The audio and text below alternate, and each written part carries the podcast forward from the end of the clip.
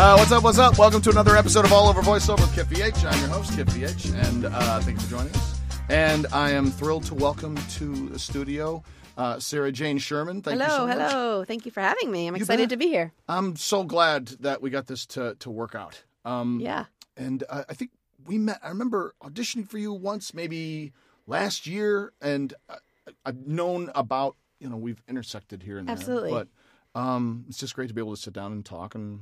yeah, kind of I know we had a it was a quick audition I think at times, so Yeah. it's good to actually be able to talk for Yeah, once. Yeah. Exactly. Uh, there's, there's, I mean, for for someone who's involved in casting, so often it feels like the exchanges between actors and casting are either some kind of correspondence or through a third party or in passing in that context or a workshop.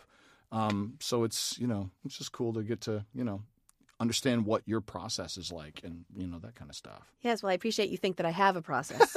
That's very nice of you. I'm just kidding. You have no process. no process. No, I'm just kidding. I have a process. I'm just teasing. Well, where where are you from originally? So I'm from the Baltimore area, just outside of Baltimore. Um, grew up there in a town called Columbia, Maryland, which is halfway between Baltimore and DC. And Uh-huh. then I went to school in upstate New York at Syracuse. Uh-huh. Um, then moved out here. It's like one of those graduated in May, moved out in June, couldn't Oh, wait. wow. Tried to get my dad to let me leave school. It's fine. Let me just go to Hollywood. Let me get out there. But, you know, he Oh, made me man. stay. He made you stay and finish. He made me stay and finish school because I uh, came out here and I had an internship uh, in a- one summer. And of course, like I fell in love with it and was like, I, I want to stay. Dad, they they said that I could work here and I could be a PA, you know? and I was like, you know, but he had me go back, which was the right thing to do. And finish What school. was what was your uh, field of study that like you were television, on? radio, and film? Oh, really? Great. Yeah. So I've always been a TV person and always knew this is what I wanted to do. I didn't know it was going to be casting, but I Uh-huh. knew I wanted to be in television. That's so awesome. Yeah. I had a similar trajectory, and my senior year of college had an internship in Los Angeles, and then had one more semester and had to go back and finish. Yeah. And it was that same feeling Yeah. of like to be young and in it and excited about participating in it. Yeah. I mean, I got to read real scripts and give my feedback and coverage. And it was just like, I'm so aboard No. But uh, yeah, you're in it. It's, it's, you know, energizing and Yeah. electrifying, you know, it's, it's cool. Yeah. Oh, it's the most fun.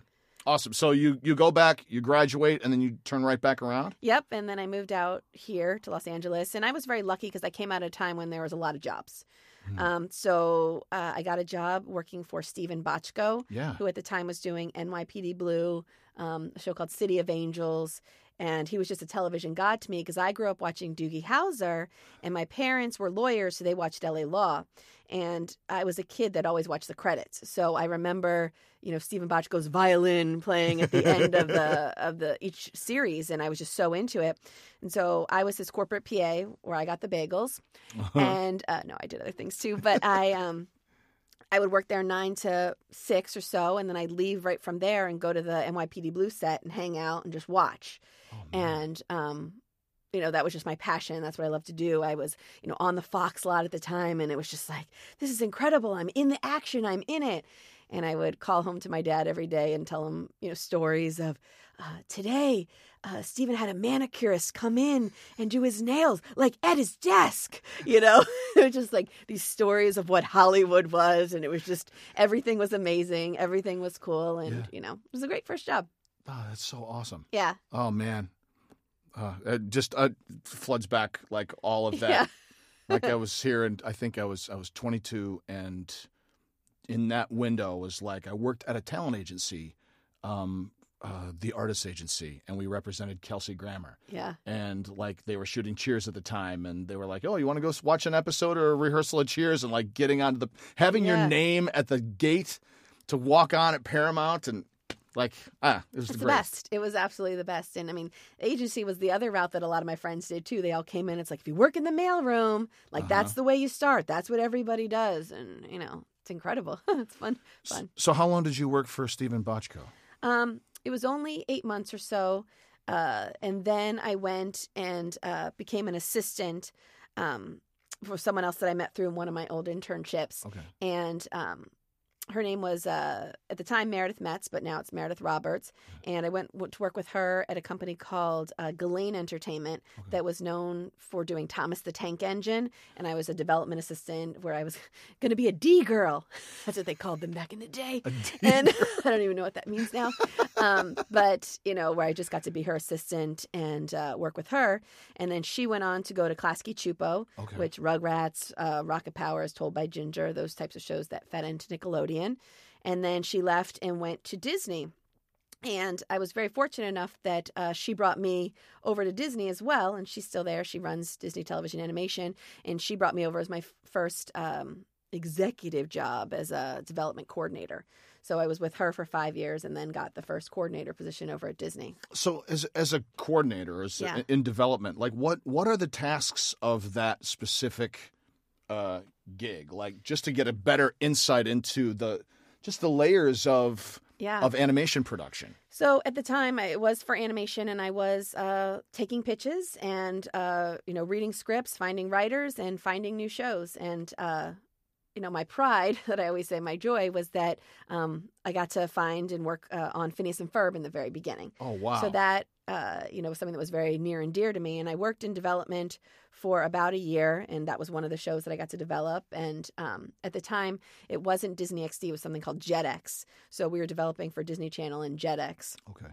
and uh, it was pretty interesting. It was just meeting a lot of writers and you know taking ideas and uh, seeing what I thought would make great shows, or you know, but from the junior perspective of that. Yes, that's that's so awesome. What Yeah. what what's your day to day like in that situation? I mean, like when you, if you take a meeting with someone, and come and they say, "Hey, I got a pitch for a great show," and you hear the pitch, you take it in, you give them notes, they write. Yep, they come back with a treatment of sorts, or you know, cater to your notes, um, and then it's my job then to sell to the group to make sure the group is excited and then want to option the material. Um, at the time, Phineas and Ferb. It was interesting because it had, uh, you know, two boys as a lead, but then also the Candace aspect of it, and it was really hard to tell. Was this for a boy audience or a girl audience? Huh. So there was a lot of that back and forth. Um, is this right for Jetix or is this right for Disney Channel? Where would it live? Um, but it was great working with those creators and helping to develop it. So it is it's a lot of reading. you know, I would say and giving feedback and obviously being in meetings after meetings. Um, or meeting after meeting, just as you uh, learn about the other projects. And you have projects all in different stages. You're not just working on one. So Sure. something might be in a pilot stage where you're going down to the casting department, or um, you know, there's a music record going, so you're going and paying attention to that, finding the theme song, those types of things. Yeah. So putting it all together, or there's testing going on, so you're uh, listening to what five year olds have to say about the show, those kinds of things. Oh man, so you, uh, yeah, like like I said, we hear oh it's development, but like what all the layers and all the Yeah. different parts of that to have a better understanding of where voice actors fit into that world, Yeah. where prospective writers, all that other kind of stuff, all fall within that. That's fascinating. Yeah, and then um, I spent a lot of time going down to the, the casting department, which just happened to be on the floor below, Okay. and um, would go down and really enjoyed that process. And they had an opening position there, so um, I talked to the person that was running it, which was Dave Wright, Uh-huh. and I said, "I'd love to apply for the coordinator position." And um, uh, you know, lo and behold, I got that job, and then I spent uh, 11 years there on his team, working my way up, coordinator, manager, director, executive director in the casting department. And I consider myself very lucky that I got to learn the world of animation casting at Disney. Mm. Um, you know, I don't think there's a better place I could have learned, and uh, I had great teachers along the way. Where, like I said, I grew up always watching television and knowing actors, so I think I already had that base. Yeah. But I didn't know voice actors, you know, which and um, spe- people who specifically fo- fo- sorry, people who specifically focused in voice acting.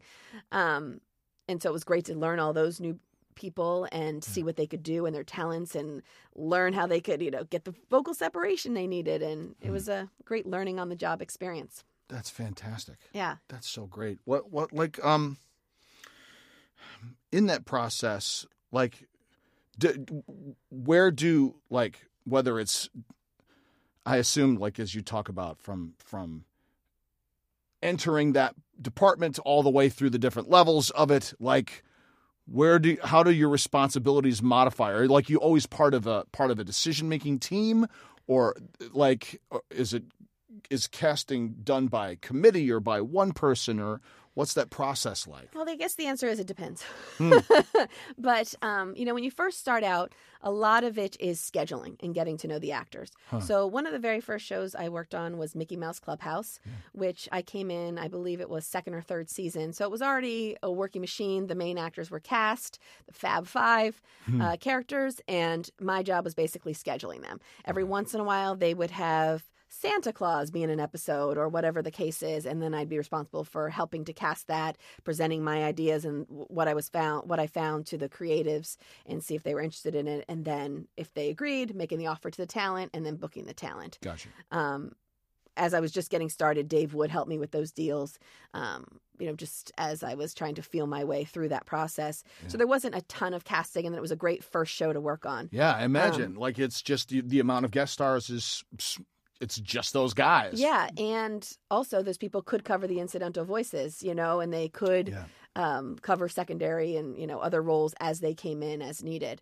Um, and then I worked on a show called Yin Yang Yo, which was interesting because it w- was out of Toronto, Hmm. and I mean I barely had any grasp on the people, the voice actors in the in the U.S. And then it was like, you know, let's cast in Toronto. I was like, I have no idea who's there. Okay, so then I had to learn that world as well.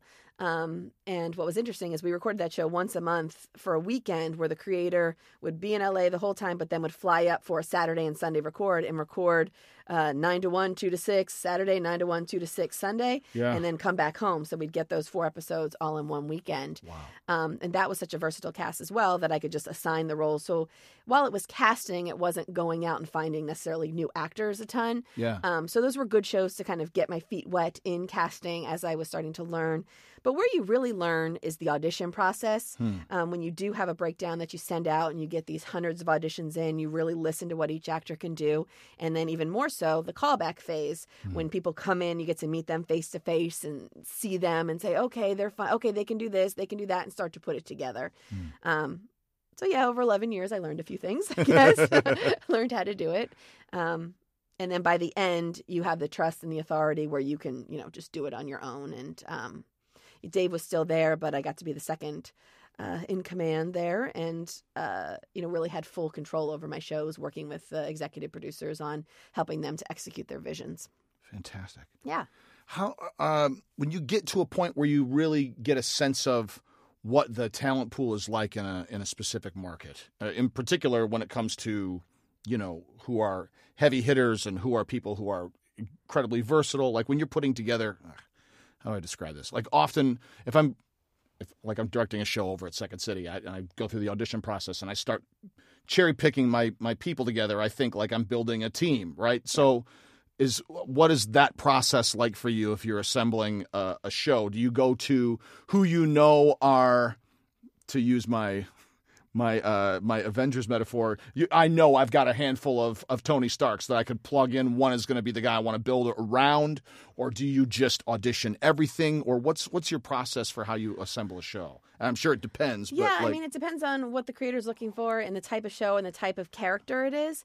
But I'm still learning, and there's new hmm. actors out there all the time, and the actors I know are learning new skills all the time. Huh. So while I can, if I have, if I'm in a bind and I have to cast something very quickly, yes, I can pull my five Tony Starks immediately and get them in there, and they'll knock it out of the park. Sure. But to keep myself relevant and to keep myself fresh, so that I'm not providing the same names that another casting director director is, that another casting director is. What is making me special? What is making me stand out? Maybe that I'm out there still finding new talent and still scouting and seeing who's available and finding the next Tony Stark and the next Tony Stark. yeah. Um, well, apparently we have a lot of Tony Starks. we have a lot of Tony Starks. Um, but you know, I just think it's important. So I'll I'll have an idea of who I want and hopefully request those people Yeah. if they don't come in. But then let the agents also say, "Hey, well, have you heard this person? They've they're new, and you know, we're excited about this person." Also doing my own scouting. Hmm. Um, I watch a lot of television, movies, uh, going out to theater, to comedy uh, shows, and to festivals or uh, you know those types of things, showcases, seeing who's out there and seeing who else I can find. wow. You know, because if if it is the same five people all the time, they wouldn't need a casting director. Yeah. Right. You know, it's like, okay, we get it. You're going to pitch these five people. Understood. right where i mean what's what's your um let's let's jump to auditions when when you receive an audition like i, I hear people say all the time make bold choices What is what does bold choice mean to you? Well, I mean, make a bold choice, but make the right choice, right? you know, give me what I'm looking for. Yeah. Um, but you know, I think when they say that, they mean stand out. Um, so many times, because I do a lot of coaching as well um, on shows that are not my own, but other people up making doing auditions for other shows, yeah. and they think eh, a lot of times it's oh here's the voice of the character. I'm going to read five lines all just in the voice of the character straight through. And it's like yes that is your job. That is your what you're being tasked with but you're also tasked with bringing this character to life Mm. and adding that physicality. And when i take my top selects and pass them on to the executive uh, producer or executives um, they have to hear this character come to life and when I think making bold choices, I think of finding the range of the character within those sides. Hmm. If you have five lines, I want to feel five different emotions. Uh, I'm a strong believer that auditioning is different than once you book the job. Yeah. So show me where the character could go, even though you only have these five lines. Assume that it maybe it's not the whole episode, maybe it's a whole series worth. You know, when you're showing the arc of the character. Yeah. Um, because if the if the casting director doesn't like just the one voice you selected or the one era you put them in, or this character in, then that's all you have to show. But if you're hmm. showing excited and there's two lines or two sentences in one line for excited, maybe you're showing excited up here and then you show excited down here. You know, you get to, I think that's a bold choice because it's not just, oh, I'm excited, loud, and happy throughout the whole way, but I'm showing more range of this character. Yeah, yeah. And The importance of levels and and that revealing also your comic sensibility, your Yeah. comic timing, all those kind of things. Yeah, and really adding that physicality to it. Um, you know, sometimes when I work with people, they're like, wow, you really break these down. But I think you can find so much more in a line if you really picture what is happening. And sometimes it's, well, I don't know. They don't say what's happening. It's like, okay, but make up something then. What is fully happening? Well, I'm a teacher. Great. But what are you doing? Well, I'm standing in front of a class. And then I say, great. What teacher do you know just stands there with their arms at the side talking to students with no movement whatsoever? Do you walk around? Do you talk to one particular student? Do you uh, curse your job? Do you love your job? You know, what Yeah. are all those kinds of things that you could do all impact your voice. And I think that's part of making those bold choices is adding that physicality and those kinds of sounds that come naturally. Because if you're a technical person and you're creating this dynamic performance, I tell people, great, let's make sure you adjust the pitch, the pace, and the volume of your voice, finding those movements in there so it's not all one level. Um, but if you're not a technical person, that's where the physicality could come in. Great. How does your voice change? By standing up in the middle of what you're saying or plopping down in the middle of what you're saying. How does all that impact your voice? Oh man, that's fantastic. it's a lot. It's a lot to take I in and know. I'm a process. talker. I'm sorry. I'm No, like, blah, blah, blah. I love it. I really love it because, like, I, I, I mean, I've, I've just been teaching a, an improv for VO class over at Second City, and the nature of our conversation has been, you know, there's a lot of voiceover actors repeating these sort of myths or perceptions or ideas about. Well, what casting wants. These sort of generic, sweeping statements about no one knows what they want. But it was like, to me, that I, I pointed to one of the actors and I was like, okay, well, what do you want in a, in a spouse? And he's like, well, I, it's really hard for me to pinpoint. I was like, well, does that mean that you're wrong, or does that mean that you're clueless? He says, no, I know it when I hear it. I know when I when I see her. I was like, well, okay, then then that's how you need to Yeah. approach the work in a way, right? Yeah, and it's the same, you know, people always say, "Oh, I heard the casting director only listens to the first line, so you got to make that first line amazing." Yeah. But it's not that we're listening for that first line to be amazing. We're just listening in those first couple seconds to know if you're the right voice for the role. Hmm. You know, so it's not necessarily like you, you got to put so much weight on that first line. That first line is everything. But it's just because I've been doing it for so long, I can tell in the first 10 seconds, is this voice what they're looking for? Yes, let me keep listening. No, this is not in the ballpark. They're Hmm. asking for a 13 year old girl and you're a 40 year old man. like, I can tell pretty quickly that's not going to work. That's right. You know, so it's not necessarily that you weren't bold enough in that first choice, um, but you might not have been vocally what they were looking for. Yeah. Yeah. Uh, that makes a lot of sense. Yeah. That's great. As you're describing, like, not only your coaching and your experience, but like, and you're playing through different types of, you know, both energetically, like, there's also like this sort of relaxed vibe. Is that something that you're looking for in reads as well? Like, if it's called for, like, I mean, like going back to Tony Stark, that's a pretty relaxed character versus, uh, you know, Red Skull is a less relaxed sort of a character. Like, um, But is it is it is it like tonality? Like what what other things are are flag your ear to go, oh, this might not be right for this project, but this is someone I'm interested in hearing down the road on other things. Yeah, I mean, a good performance is a good performance. If it's Mm. not right for this, great. Let me flag it. And I'm casting numerous things, so um, it's not right for this show. Could be right for another show or another role. Yeah. Um, comedy, comedy, comedy. Mm. Um, if I laugh, like that's that's great. And it's like you know, I forward it. Uh, oftentimes, I do. a you know, here are the people that I think are in the range. Here are the people that made me laugh out loud Wow. and um, I think it's worth sending because a lot of times they're like, "You're right, they aren't work right for this, but they're right for this other character we're doing, or they are super funny." Um, and I, let's change the character for this person. Like Huh. those kinds of things happen all the time. So comedy does tend to be king in a lot of ways, assuming that it's a comedic piece. Yes. Um, but uh, I think that's really special when you can make somebody laugh that has heard the same lines 200 times, you know, or has a new, fresh take. It's like, wow, okay, that's really interesting. Um, they're not just giving me what I want to hear, or putting or trying to force themselves into the role. They're putting the role onto them and Ah. bringing what they have uh, to the character. That's great. That's such an important distinction too. Like that sense of I'm going to wrestle this character so that you can see me kind of shine through. Like one of the things I wanted to ask you was about, about improvisation and like how much not how much improv to do in a thing, but like uh, uh when it comes to commercial auditions, I'm very comfortable making tweaks, changes to Mhm. lines, but but with animation and with video game with dramatic and theatrical pieces, I'm way more reticent to do that. And I don't know if that's uh, appropriate or not, but but hearing that makes me feel like no, that's right. Like if you're gonna make a strong em- emotional choice rather than rewrite the thing to make it funnier to your point of view. Yeah. So it's funny because when I first started answering this question like years ago, I'd say, yes, definitely ad lib, always ad lib. And what ended up happening was I got a lot of not funny ad libs. Mm. So I've I've uh, Yeah. changed my stance on this. Um, making sure your ad libs genuinely plus the material. Hmm.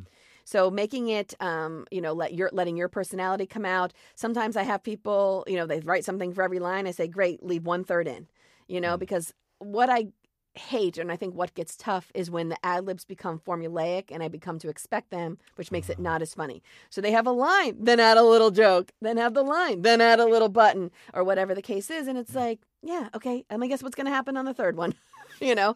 Um, and then it's not as funny and not as exciting, too. So just making sure your ad libs are genuinely funny if they're going to be comedic or but i don't consider sounds laughs breaths gasps i don't consider those ad libs. I consider them you bringing that character to life and adding that physicality. I guess i'm speaking specifically from the right trying to you know get a little joke in there. Yeah. um, one thing people also do with ad libs, which makes it hard, is when they stand out too much, like they leave too much of a pause in there because I can hear them thinking about the joke, where it's just a little bit like, no, uh, say the line is, I, I can't even make up something on the spot. I want to go to the store. I want to go to that crazy store over, like where it feels like it's okay, like you're like, like you said, wrenching that in Yeah. to try to make a joke when you're just talking longer and not plussing that material. Yeah. Oh man. That's so true. Like it's nothing is served in that aside from your own sense of doing something different or like the standing out for the sake of standing out rather than standing out because you are invested and make a truthful choice. Yeah. And then what ends up happening is, you know, if I'm listening to, again, these 400 auditions, you know, you're making my audition listening twice as long, you know, or whatever the case is. And it's like, and it's Yeah. not even helping you out. Yeah. Um, so just making sure that your ad libs and stuff, plus the material, um, you're judicious with them and really kind of ask yourself, is this funny? Yeah. you know, and having the ability to be like, no, that wasn't my best one, or that was a good one. Because if it truly makes you laugh, I want to hear it. Because again, I'm trying to match, this is kind of what you were touching on, the comedic sensibility of the actor as well as the writer and the executive producer producer making sure they get each other's jokes and their each other's brand of comedy. So if what they're if you're you know what you are doing you think is genuinely funny great. And then the executive producer laughs at it even better. And then it's a match made in heaven. Um so yeah if, you think it's funny and it makes you laugh then great But if you're thoughtful as an actor and get the joke of the copy, deliver the joke. yes Like Yeah. like make what's funny there funny. Yes, because hopefully there is a joke somewhere in there. What's what's your process? I'm jumping all over the place, but um, I'm fascinated by by your process. What's your process with your like um, sides selection? Like, um, is that how much of that is informed to you, or we really want to make sure that this is something that we hear as uh, imagining a committee of people, or is it like here's the pilot?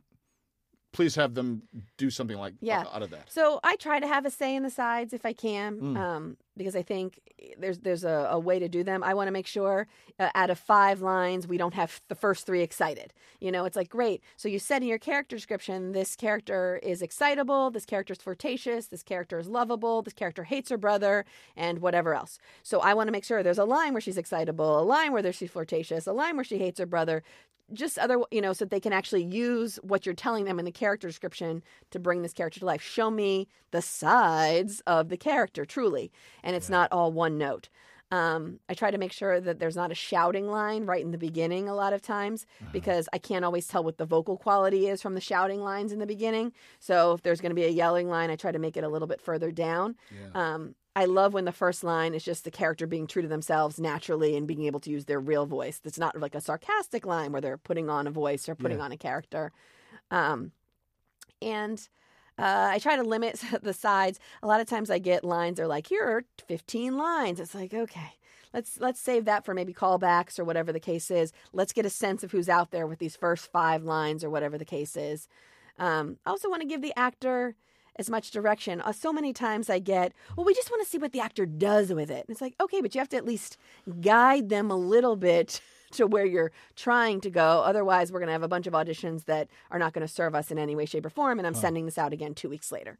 Um, so, what information can I give them that still allows the actor to make choices um, and tells them, you know, where to go with it or kind of what direction we're looking for, but they can add their personality and, and like I said, make some choices. And then on the flip side, I get sides that it's written out like whispered, faster, slow down here, where it's literally spelled out for the Yeah. actor, um, which is hard too, because then it's hard to see the actor's uh, interpretation of it. They're just doing what you're asking them to do exactly. Yeah. Um, and are you going to do that for the scripts moving forward? and every script you're going to have, you know, broken down that way? Right. Probably not. So then are we in trouble once we go to series if you're spelling it out like that? Oh man, oh, that's great. That's uh, that's really helpful to know too. To like the the first the first side being something that's like let's hear kind of, you know, uh, like in my in my mind it's like a character sheet of like a front shot of like Yogi Bear, Yeah. and then all the different. Uh, sides of his, uh, you know, you know those old one sheets that they have on display over at Warner Brothers Yeah. and stuff. And they use them everywhere. But like a profile of surprise and all that other kind of stuff. Yeah. But letting that first bit sort of introduce the character to you in a way, if it if it makes sense in that in that moment. Yep. A lot of the Disney sides we used to send out really were the first line from the pilot, pretty much explaining who the character was. Like, you know, hi, I'm so and so, and I, you know, it's usually those types of lines. Um, and I always think these are a good introduction because it gives us a sense of what the actor is going to do just for the the baseline of the character. Then Yeah. then we get a little crazy with certain uh, emotions, but it's good to know just what everyday talking the character would sound like. That's great.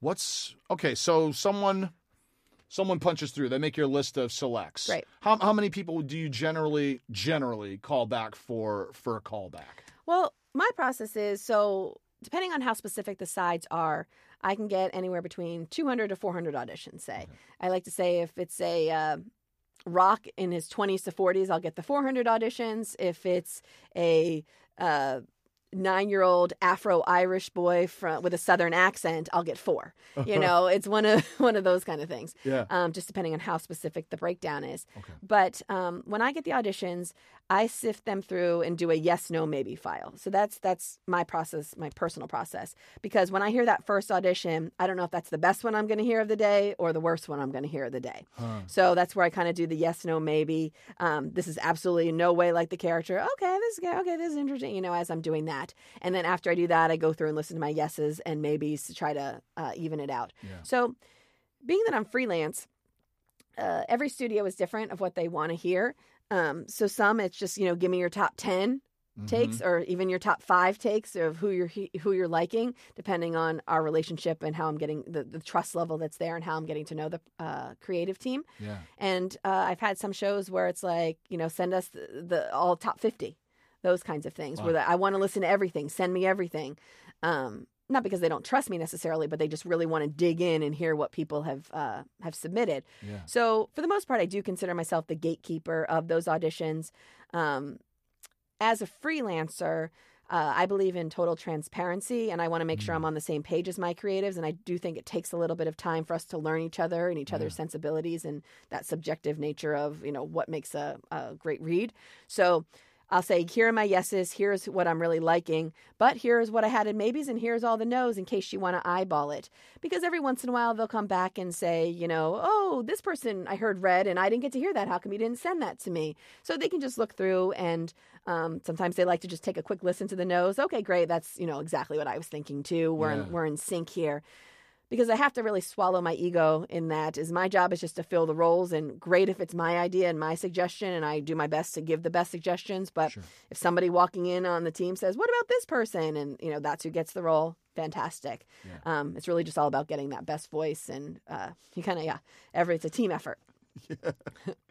What's been that process for you of going from being inside Disney for 11 years and then t- transitioning into a freelance uh, casting experience? Well, I think it was. I mean, it was tough. So originally, about two years ago, and the reason I saw you at that time was that I um, had got appro- uh, gotten approached by Jon Stewart's assistant, saying he was doing a new project with HBO, and it was an adult political parody. Would I want to come be their head of casting?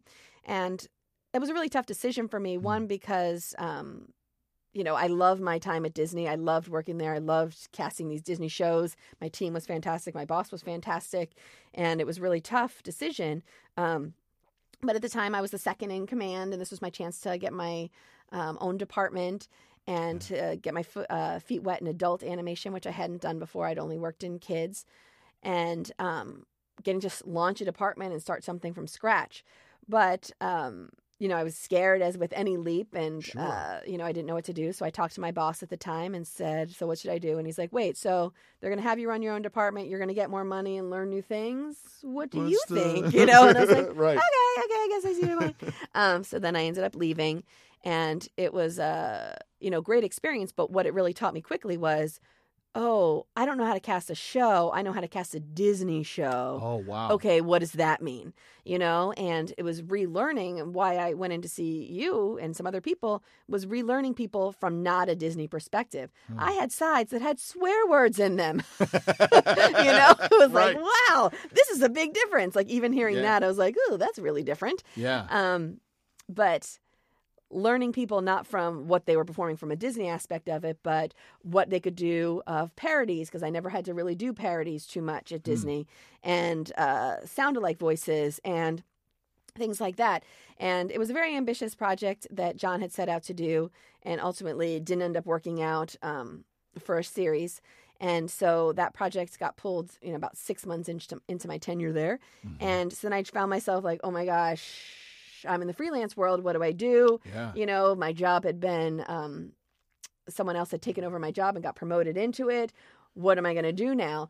And really, it ended up being the kick in the pants I needed Oh, to wow, start a freelance career for myself. And uh, like, I did a three pronged approach where I was doing uh, voice casting, voice directing, and then coaching. And first stop was uh, any studio that did not have an in house casting director. So I went to Warner Brothers Uh-huh. And reached out to them and said, Hey, you know, I'm available if you have any shows you need cast. And I was very fortunate that my first show was Looney Tunes cartoons that Oh I got God. to cast there. And then I ended up getting uh, Animaniacs there as well for casting and directing. And then Cartoon Network, I went over there because they also didn't have an in house casting department and um, made a connection with their shorts program. So I got to cast and direct their shorts that they have there. And that led to me getting a series there. Um, and then Disney, they have the in house casting team, but because of my relationships there, um, I was able to get some directing on a new show at the time, 101 Dalmatian Street, directing the U.S. talent. And then also, I was in a unique perspective because I was so familiar with all the shows that I made a good substitute voice director for them. So, so and so would go on vacation. Could I jump in and do it? And it was like, I was already familiar with the show. Yes, I could do it. So and so isn't able to do the promo or the game of this show. Can you come in and do it? Yes. Yeah. And they trusted me, and I would do hour here, hour there Yeah. um, to be able to do that. So, you know, kind of piecing together, I guess, Yeah. my business and, you know, That's such a fascinating like overview of this industry that you've been a part of, but then to be having a sense of like adapting to the sensibilities of all the different studios. yeah, and they all are very different and have very different uh, processes and ways they like to do things and different budgets, which allow me to do different things at each Yeah. studio. Um, some, you know, what I learned was some of the studios don't even do callbacks. You know, it's like, well, we're not going to, you know, we're fine with the first choices. We don't need to bring people in and spend the money on callbacks. It's like, oh, wow. So then that translated to my coaching. Like, we got to nail it in these MP3s because some studios are casting right off the call, uh, right off of the initial record. They're not, you know, don't wait to kill it at the callback. You got to knock it out of the park at the initial record. Um, but as I was booking these jobs, the coaching kind of kept me going. And i obviously, I'm coaching on things that I have no affiliation or no contact with. Yeah. Um, but just helping people. For some reason, my bread and butter tends to be uh, people who are going in for Disney General auditions. I would help them prep because I, you know, ran those for so long. So Yeah. it's kind of being on the other side and helping them get ready for those types of auditions. Oh, that's great. Yeah. How did you? Uh, I, I'm assuming because you're talking also directing now, animation sessions and stuff like that. How did that process come about while you were at Disney? And I assume it happened while you were at Disney. Were you directing there? no, well? I mean I was doing auditions, like callback auditions and Okay. things like that, or filling in for people, but not a ton of directing. The directing more came when I started working with Jon Stewart, and we were doing these fast turnarounds, and I was directing actors via Skype while they were recording at home. Okay. Um, and then it just kind of snowballed. And uh, in the freelance world, they really want you to be able to do both.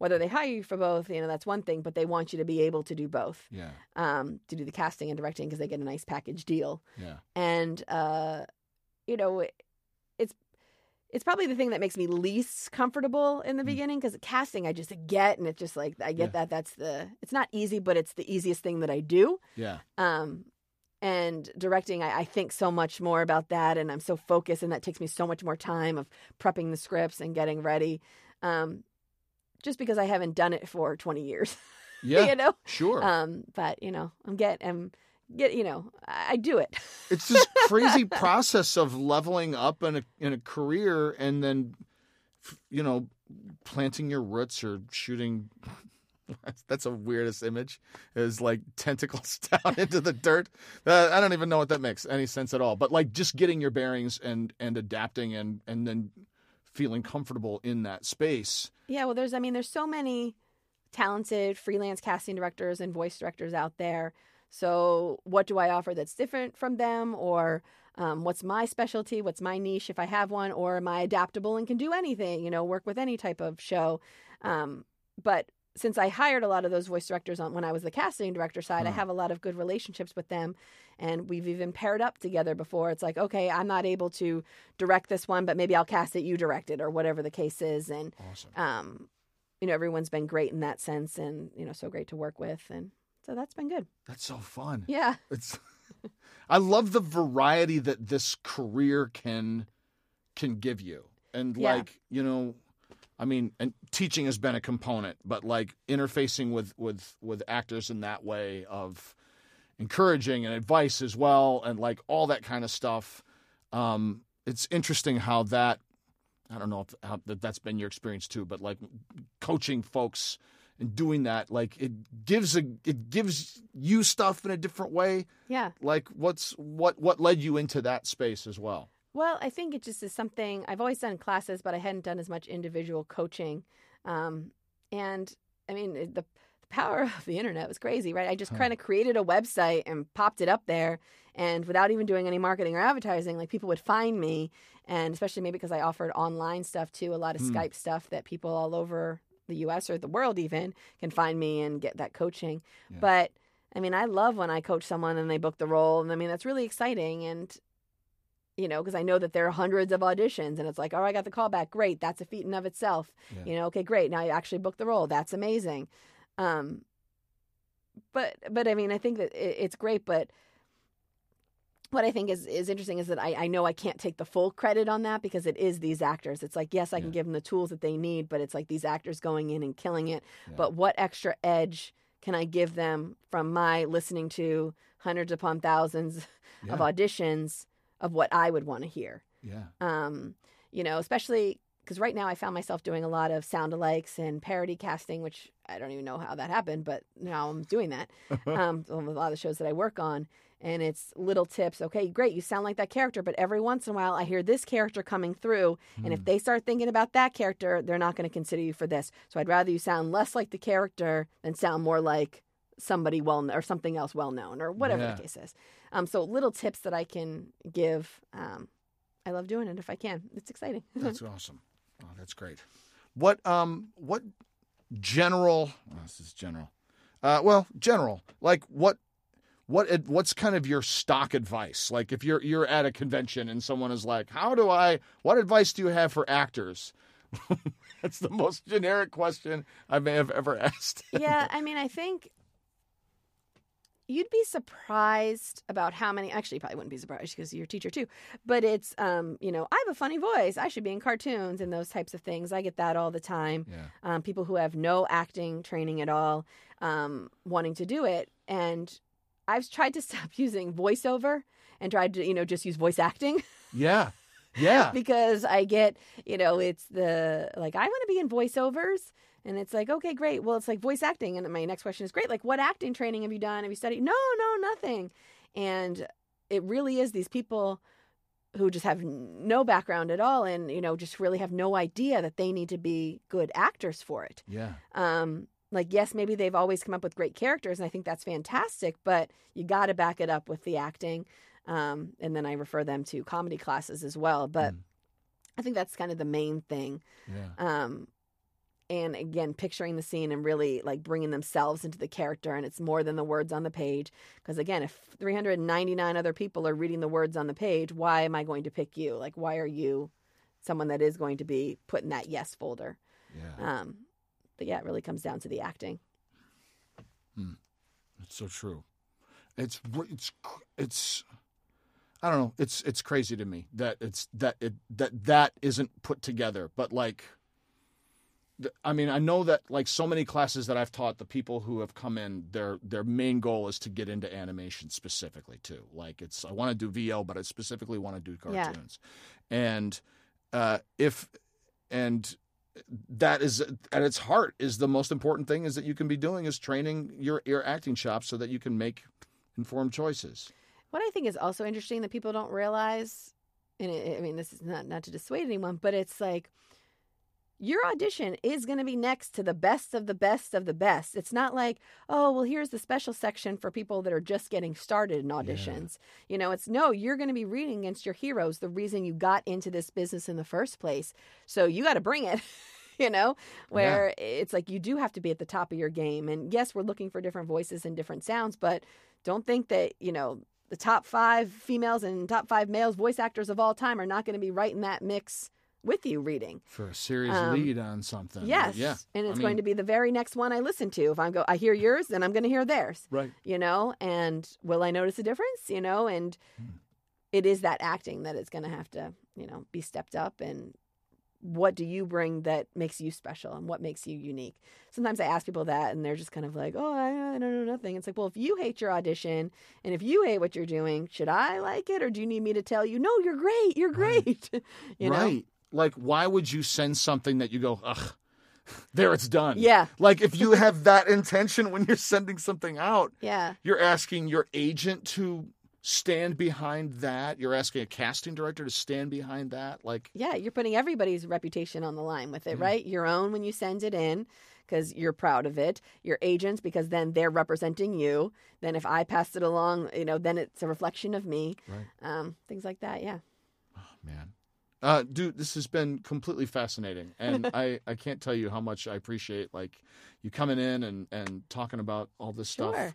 Um, if if people want to uh, study with you or follow you uh, on social, are you active on social media? Do you do stuff on? Yes, Like- I would say Yes. Convincingly. I mean, I own them. I own a Twitter account, an Instagram account. No. Um, probably the easiest way is my website, which is the www.sarajanesherman.com. Uh-huh. And then my Twitter is at Sara Jane Sherman. Um, Instagram is at sara.sherman. So pretty much my name if you Google me. I'm around. That's awesome. And um, what, what's just out of curiosity as we as we wrap up, like what's something that you've uh, that you've seen or heard or listened to lately that's that's um, either movie, podcast, whatever, something that's inspired you in one way or another. Oof. Um, there's a podcast that I really like called My Favorite Murder. Oh, really? Yeah, and it's uh, really great. These two women talking about uh, murder, and it, it's you know, which is a very gruesome thing, but they're also bringing some uh, the stories behind it and really great storytelling and bringing these characters to life and also just chatting with them and how they weave everything in such such a topic that would be like well why would you want to listen to a whole you know podcast on that? But they're comedians and they bring these uh you know such a I don't want to say levity to it because I mean murder is very serious and stuff but like they the way they talk about it is just so you just want to keep listening to it, you know, and I, I like that. I, I like.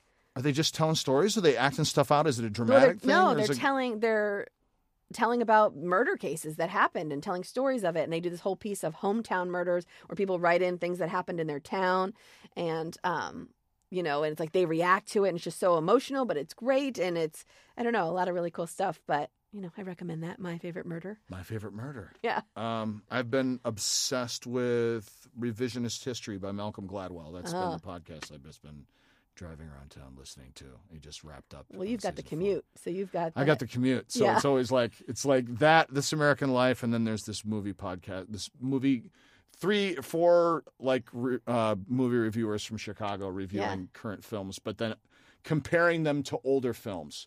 Uh, so like they did. I haven't seen this uh, Once Upon a Time in Hollywood yet because my wife had a massive uh, uh, allergic reaction on the way to the movie Oh theater. no, But uh, but um, found out she's allergic to chicken. So, like a new allergy, or she'd never had chicken before, and then all of a sudden, dude, I, I okay, sorry. It's o- I no, it's okay. It's no, it's all right. Like she had anaphylactic reaction in the car to chicken. She's had chicken her whole life, no problem. But like with menopause hit, and it's like all of a sudden she's allergic to onions, garlic, um, soy, dairy, peanuts, like all these things. Wow. So like no processed food. And we were just we bought tickets to the movie. My daughter was at a birthday party Yeah. and we're driving and all of a sudden she's like she could feel her like the first Yeah. symptoms of her throat closing up and uh, took two epipens we still had to call the uh, the uh, uh, the fire department to come Wow. I'm so, so sorry to hear that. i didn't mean to take it so dark uh, she's fine she's great uh, Yeah. right now but but you and saved me from my ma- my favorite murder reference, so thank you for You bet, taking it one step further. fortunately uh, but like but now we know Yeah. and like that's that's a gift of Yeah. like knowing knowing that but it's been the past three years have been like this discovery of her allergies and it's been Wow. fortunately she's she's a great cook and is comfortable in the kitchen and now like makes everything herself but Yeah. anyway Oof. yeah, it was a trip. So that's that's our once upon a time in Hollywood story. So once I see the movie, I'll be able to compare it to what we are what he was talking about. Anyway, Yeah. blah blah blah.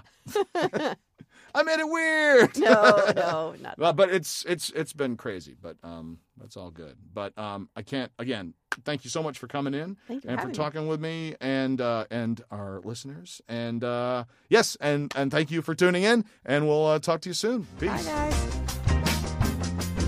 This has been All Over Voiceover with Kiff VH. Thank you so much for listening. If you enjoyed the show, please go to iTunes and give us a positive rating. It truly helps. Follow me on Twitter at KiffVH or on Instagram at KiffVH or on Vero at KiffVH. Thanks so much for listening. Talk to you soon. Claim victory and depart the field.